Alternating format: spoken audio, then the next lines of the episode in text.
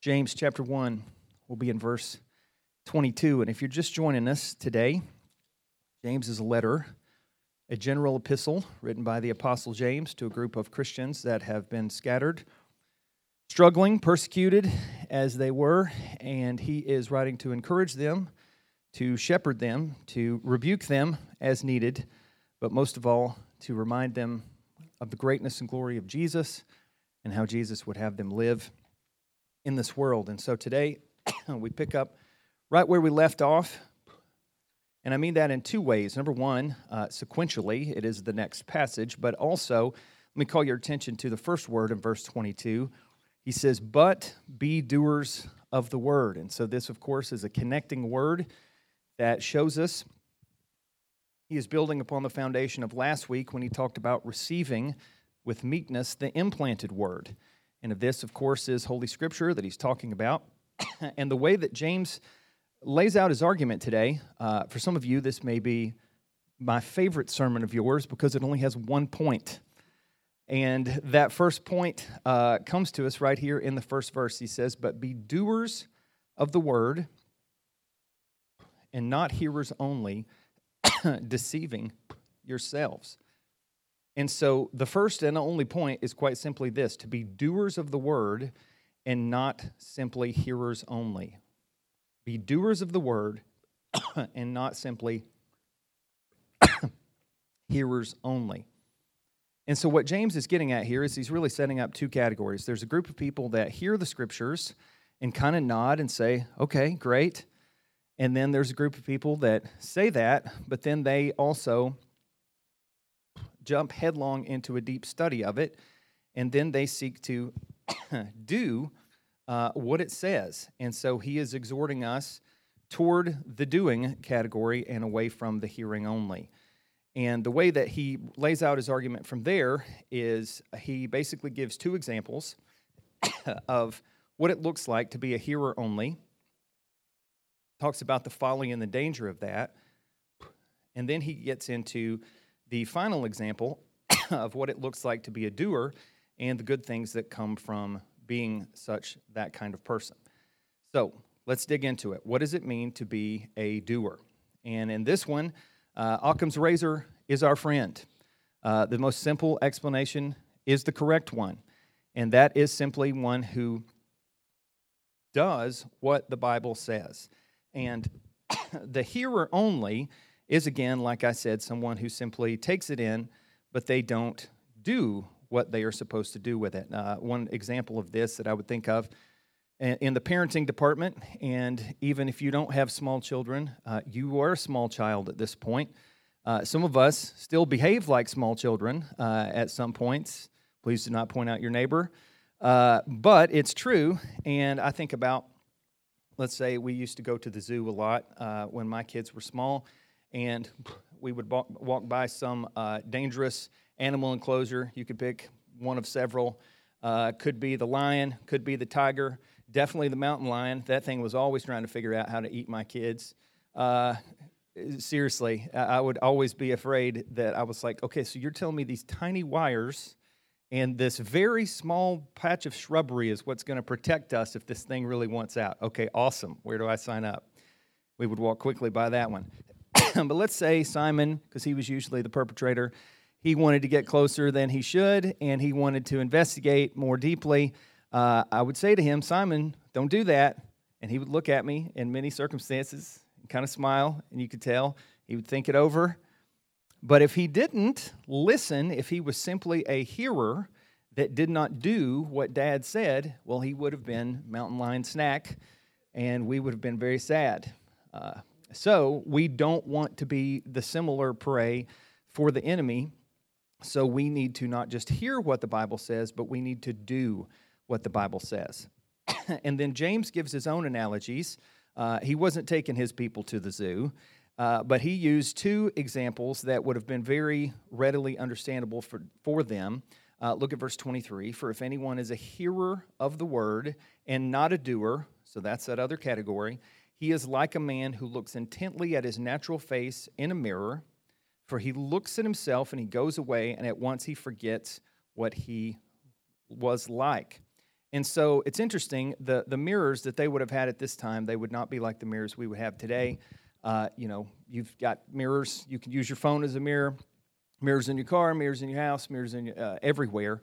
But back then, they had pieces of highly polished metal, bronze, uh, silver, possibly even gold, and they were able to give you a representation of what you looked like. Wasn't as good as what we have today, but would certainly do the job. And so he was saying that someone who hears the word but does not do what it says is like a person who takes full survey of themselves and then immediately somehow gets some kind of amnesia as they're walking away and they don't remember at all what they look like. So James's audience would have definitely said, "Hmm, yeah, that's a farce. I don't want to be that guy. I don't want to be that girl. I want to be the person who, when I look at myself, whatever I'm fixing on my face or head today, I want to take that with me and I want to know what I look like. And so clearly it would have been uh, a negative uh, return for them, and they would have said, We don't want to be about this. But I also think this gives us an opportunity here to kind of key in on this uh, vibe that James is putting out in thinking about how Scripture serves as a mirror for us. And I think that happens in a couple of different ways. Number one, I think it reflects God to us, but it also reflects ourselves to us. Now, how does it reflect God to us? Well, in all the ways that you think that it would. That it shows us his character, shows us his attributes, it shows us the story of redemption, this beautiful story in four parts creation, fall, redemption, restoration, uh, uh, or, or, consummation, depending on which theologian you, you like to read. And within all of that grand narrative of Scripture, it gives us all these wonderful stories that point to the greatness and the character of God, but they also give us lots of practical application to follow. And of course, the most important thing that Scripture does for us in a mirror sense is it reflects to us the greatness and the glory of Jesus the one who came and lived the life that we should have but could not live, who died as a substitute in our place, who gloriously rose again, and who now offers us friendship with God. And so when we look into the mirror of Scripture, we see that glorious story reflected. Now, we also see the story of us. And I don't mean this in the NBC highly emotional series way. I mean the story of how we are born sinners and then to complicate matters, we sin a whole bunch on top of that, and we find ourselves in desperate need of redemption. And of course, that story connects with the glorious narrative of the gospel because God has made a way for us to be made right with Him. And if we will turn from sin and trust in Christ and begin to follow Him, those stories intersect in a glorious way. And now we have the opportunity not just to reflect the marred nature that we were born with, but the new nature that God gives us when we are in Christ. That we take on an entirely, entirely new identity and we have the peace and the purpose and the hope, and we can make the impact that God wants us to make when we see ourselves in Christ and in the light of Scripture. So, Scripture serves us as a mirror to show us who God is, what He's about, to show us ourselves and what we are about, and also to bring those two stories together. And so I think the question then becomes okay, so how do we get in on using Scripture in this way, in the way that James is speaking to here? And I want to give you a different image, and I want to redeem it. Because typically this image is used in a negative way, but I want to turn it in a positive way, and that is to create a house of mirrors to create a house of mirrors. And what I mean by that is typically a house of mirrors is you go to the fair, and after you've eaten your 74 pounds of fried food and you've shortened your life significantly from arthrosclerosis, or however you say that, you eventually end up seeing that you can go to this place and there's all these funny mirrors and they make you look tall or short or skinny or even fatter or whatever your situation is. And it's certainly not a place that you want to stay. but what if you could create an environment where you walked around and you used mirrors in this way. And everywhere in your life, you got a little glimpse of who God is and what He's about and who you are and how much you need Him. A house of mirrors, that let's say it had a really big mirror in the bedroom that you use to uh, get yourself dressed to make sure you're not an embarrassment to yourself and your family before you leave. Hopefully, you got one of those somewhere. Let's call that Sunday worship, where you get together and you hear the Word of God taught by the people of God, experience the presence of the Spirit of God, and you get to see God very clearly on a Sunday. But let's say you walk through the rest of your life, and let's speak proverbially, proverbially here. You have a little smaller mirror. That's your community group.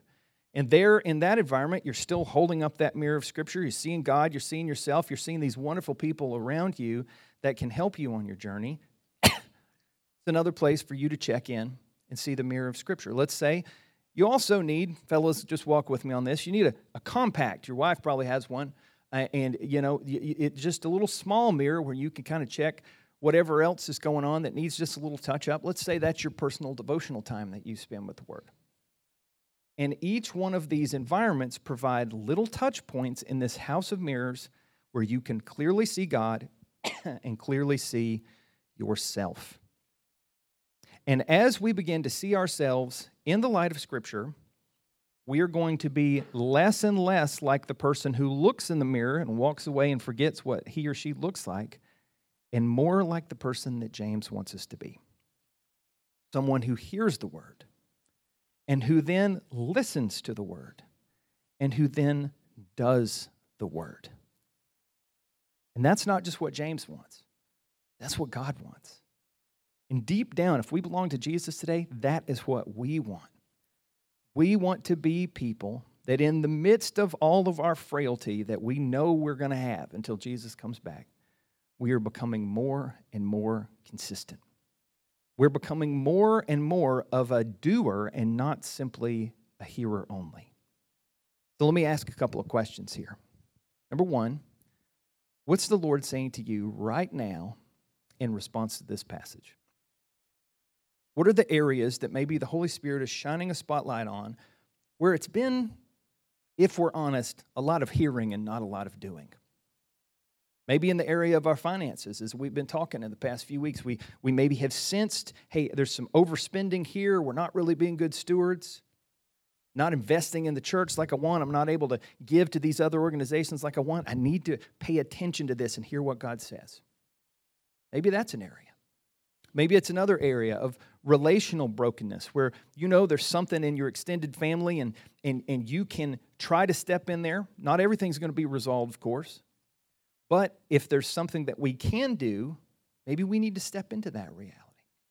Maybe it's an area of personal sin that the, the Lord has been leaning on us, and there seems to be these little flares that keep popping up, gets mentioned in a sermon, somebody says it in a conversation, and you know the Lord is speaking to you and saying, Hey, listen, I'm trying to call attention to this. We need to be doers here, not just hearers only. Friends, however this passage might land on us, let's be open to what the Lord would say to us, and let's pray and repent accordingly and move in the direction that James would have us go to be a doer of the word and not simply a hearer only. Now, that being said, let's turn our attention to verse 25 because here's what James does. It's very interesting. a little bit different than how we uh, sometimes speak and lay out our logic in the Western mind. But James is coming at this from a different perspective, so it's more consistent with the way they would have taught and thought at that time. But he draws the contrast uh, from the example that he just saved and he uh, just said, and he said, "But so don't do this, don't be this guy, but the one who looks into the perfect law, the law of liberty, and perseveres, being, being no hearer who forgets, but a doer who acts, he will be blessed in his doing. And I find the word uh, that he uses here for looks into the perfect law, that, that verb there, is, is really fascinating.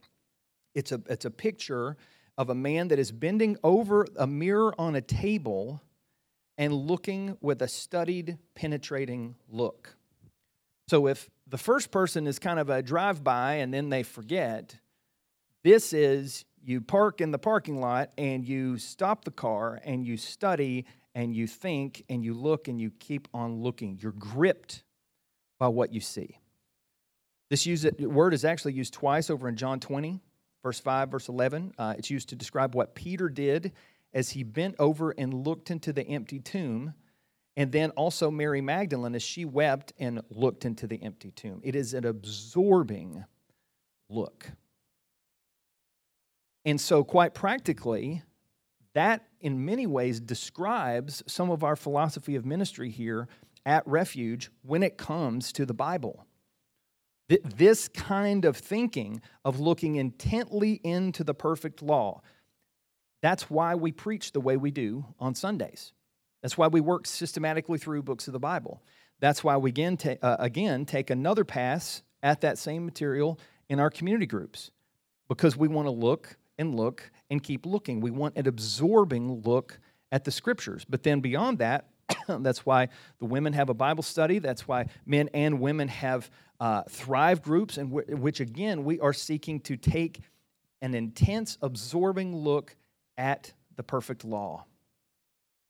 And it's interesting because what, what James would have been describing to them here, of course, it means the scriptures, but they actually had even less of the Bible than we do. This would have been the Old Testament and then the Gospels uh, uh of, of Jesus uh, the gospel story, the gospel narrative in Jesus' teachings. But what, what he was driving them toward is the same thing that we are driving toward today. Except I think we have, to say it negatively, we have even less of an excuse to follow what he's saying than they would have because we have so much more to study. We have 2,000 years of Bible teaching, much of it that we have access to through writings and now through ubiquitous podcasts and so on and so forth. And so we have so many opportunities to look intently, absorbingly at this perfect law.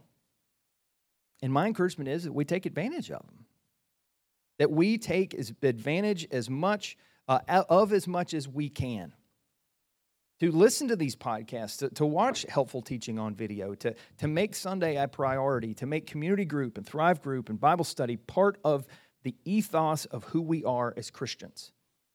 That's how we're going to move in this direction.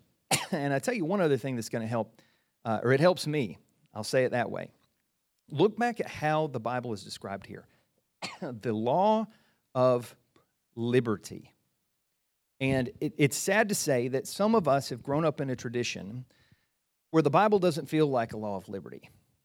It feels sometimes, particularly in the way that some of you were raised, as a book of do's and don'ts, and uh, that you you're a good Christian if you don't do these things, and you do do these things. Very legalistic, moralistic understanding of Scripture. But that's just not accurate. It's not intellectually accurate. The Bible has never been historically understood that way. And it's certainly not accurate into the heart of what God was doing in giving us the Bible.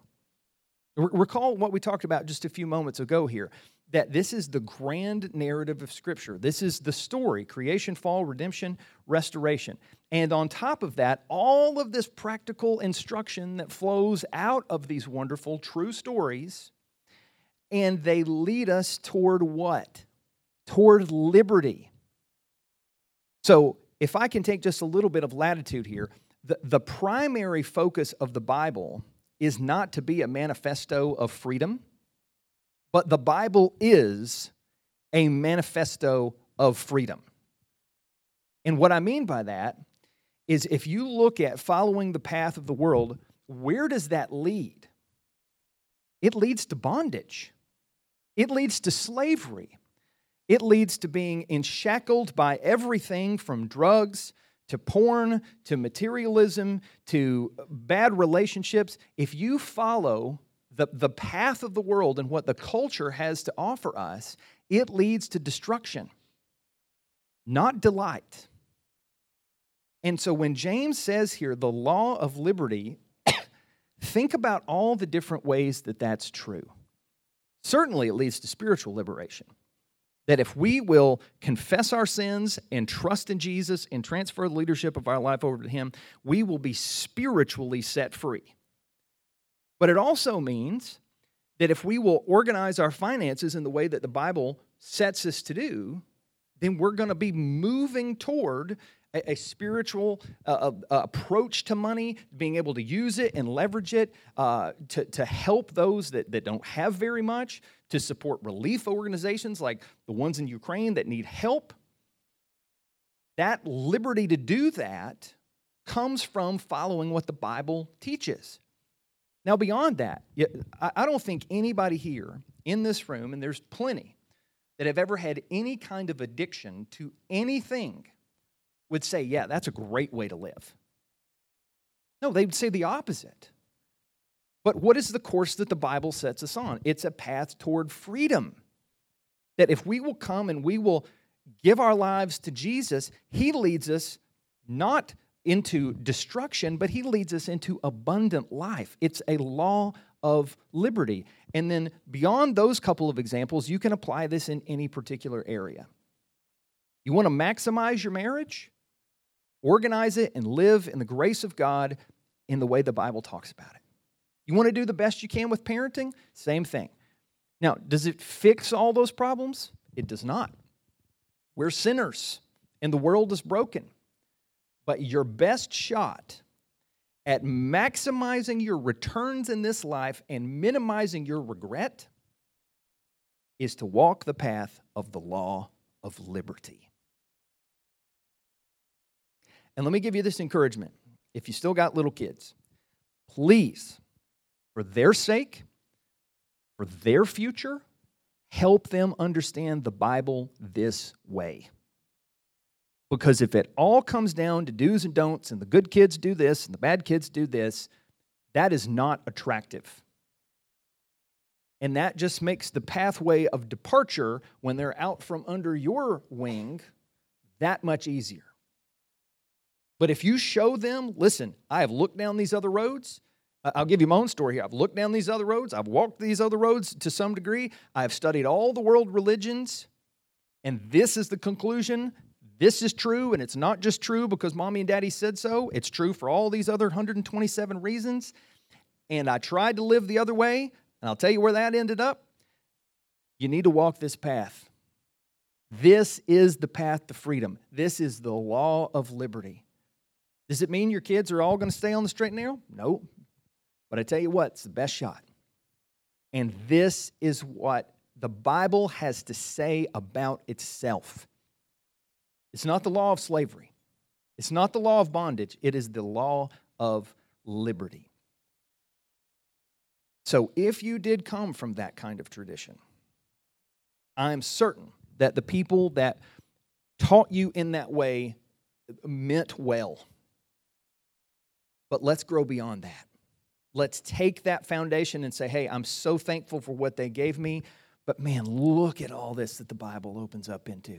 And those do's and don'ts, they, they really are for my good. And if God has a rule, there's a reason. And it's to help and direct and to guide me into whatever life that God has for me. So believe that, leverage that truth in your life, and impress that truth on your children and your grandchildren. And you know what's going to happen when you do? Look at the last thing that James says here. He says, He will be blessed in his doing. Now, can I promise that if you uh, do exactly what the Bible says with your money, you're going to have this big bag and you're going to be like, you know, have that, that gun that shoots $100 bills? Uh, no. And you probably shouldn't anyway. Even that gif is kind of weird. But I digress. But I guarantee you that if you walk in the path of the law of liberty, you will be blessed. And blessing comes in a variety of forms. Sometimes it is financial, but sometimes it's also relational. Sometimes it's emotional. Sometimes it is familial. Blessing comes in a variety of forms. And so, with however this shakes out in our lives, we need to receive it with gratitude, and then we need to leverage whatever God entrusts us with, whether it's money or uh, the ability to encourage other people, whatever it is that the blessing looks like in your life. Let's use it for His glory and for their good. And let's think about the context in which James would have been saying this. These are people that would have been, in many ways, much like what you're seeing on TV that's going on in Ukraine.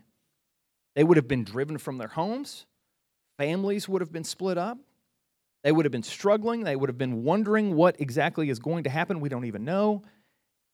And yet, in the midst of that, he still gives them this encouragement. And, friends, if they can hear it and receive it, we can hear it and receive it. And so, in all of this talking today, the importance of Scripture, the importance of understanding it rightly and looking at it deeply, the importance of hearing it in the first place, the best thing that the Bible does is that it points us to Christ. Because even though there's a lot of good news in this passage, let me give you the best news that Jesus Christ was the ultimate doer of the word. He did it in every single way that it could be done. There was never a single moment that he was simply a hearer only and deceived himself. Jesus knew who he was at all times. There was never a moment that he looked at his own proverbial face and then forgot who he was. There was never a moment that he wandered and wasted time and wasted his life. He always looked intently into the law of liberty, and now he opens that law of liberty to us. He's doing it right now through his Holy Spirit, illuminating this for us. And he does it by opening the path of friendship with God. And Jesus now experiences the ultimate blessing because of his faithfulness. And he now opens the path of blessing for us through his faithfulness. And so, the, the most important couple of questions that we can ask to wrap up this message today is number one, do you know this Jesus? Has there been that time where you recognize your own spiritual bankruptcy and that only Christ can save you? If not, in just a moment when the rest of us take communion, you hold off, but you take Christ. You turn from your sin, trust in Christ, and then let's talk about that. And we want to help you on your new spiritual journey. For those of us who've made that turn, I think the question we need to ask ourselves here is what is the Holy Spirit saying to me through this passage?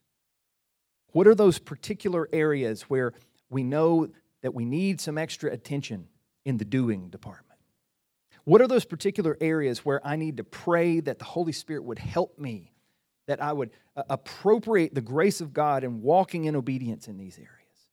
What are those areas where I might need some help that's beyond just myself? Friends, whatever those areas are, I want you to know Jesus never failed. He never failed in any of those areas. And because he never failed, he will not fail you in those areas. So you can go to him with full and complete confidence that he is with you and that he is for you and that he can help. So let's make a little space to think about those things now. And let's pray. Let's pray. Well, Lord, we thank you for the opportunity to be reminded of the truth of who you are and what you've done in Christ, the beauty and the value and the helpfulness of Scripture. Lord, we want to see what only you can do in these particular areas. Lord, we want to see what only you can do in all areas of our lives. And Lord, we thank you for the opportunity that we have to gather together and to look into the perfect law of liberty every Sunday and to see who you are and see who we are and to see where we need your help the most and be reminded that you're going to meet us there.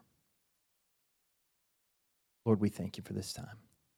In Jesus' good name, amen.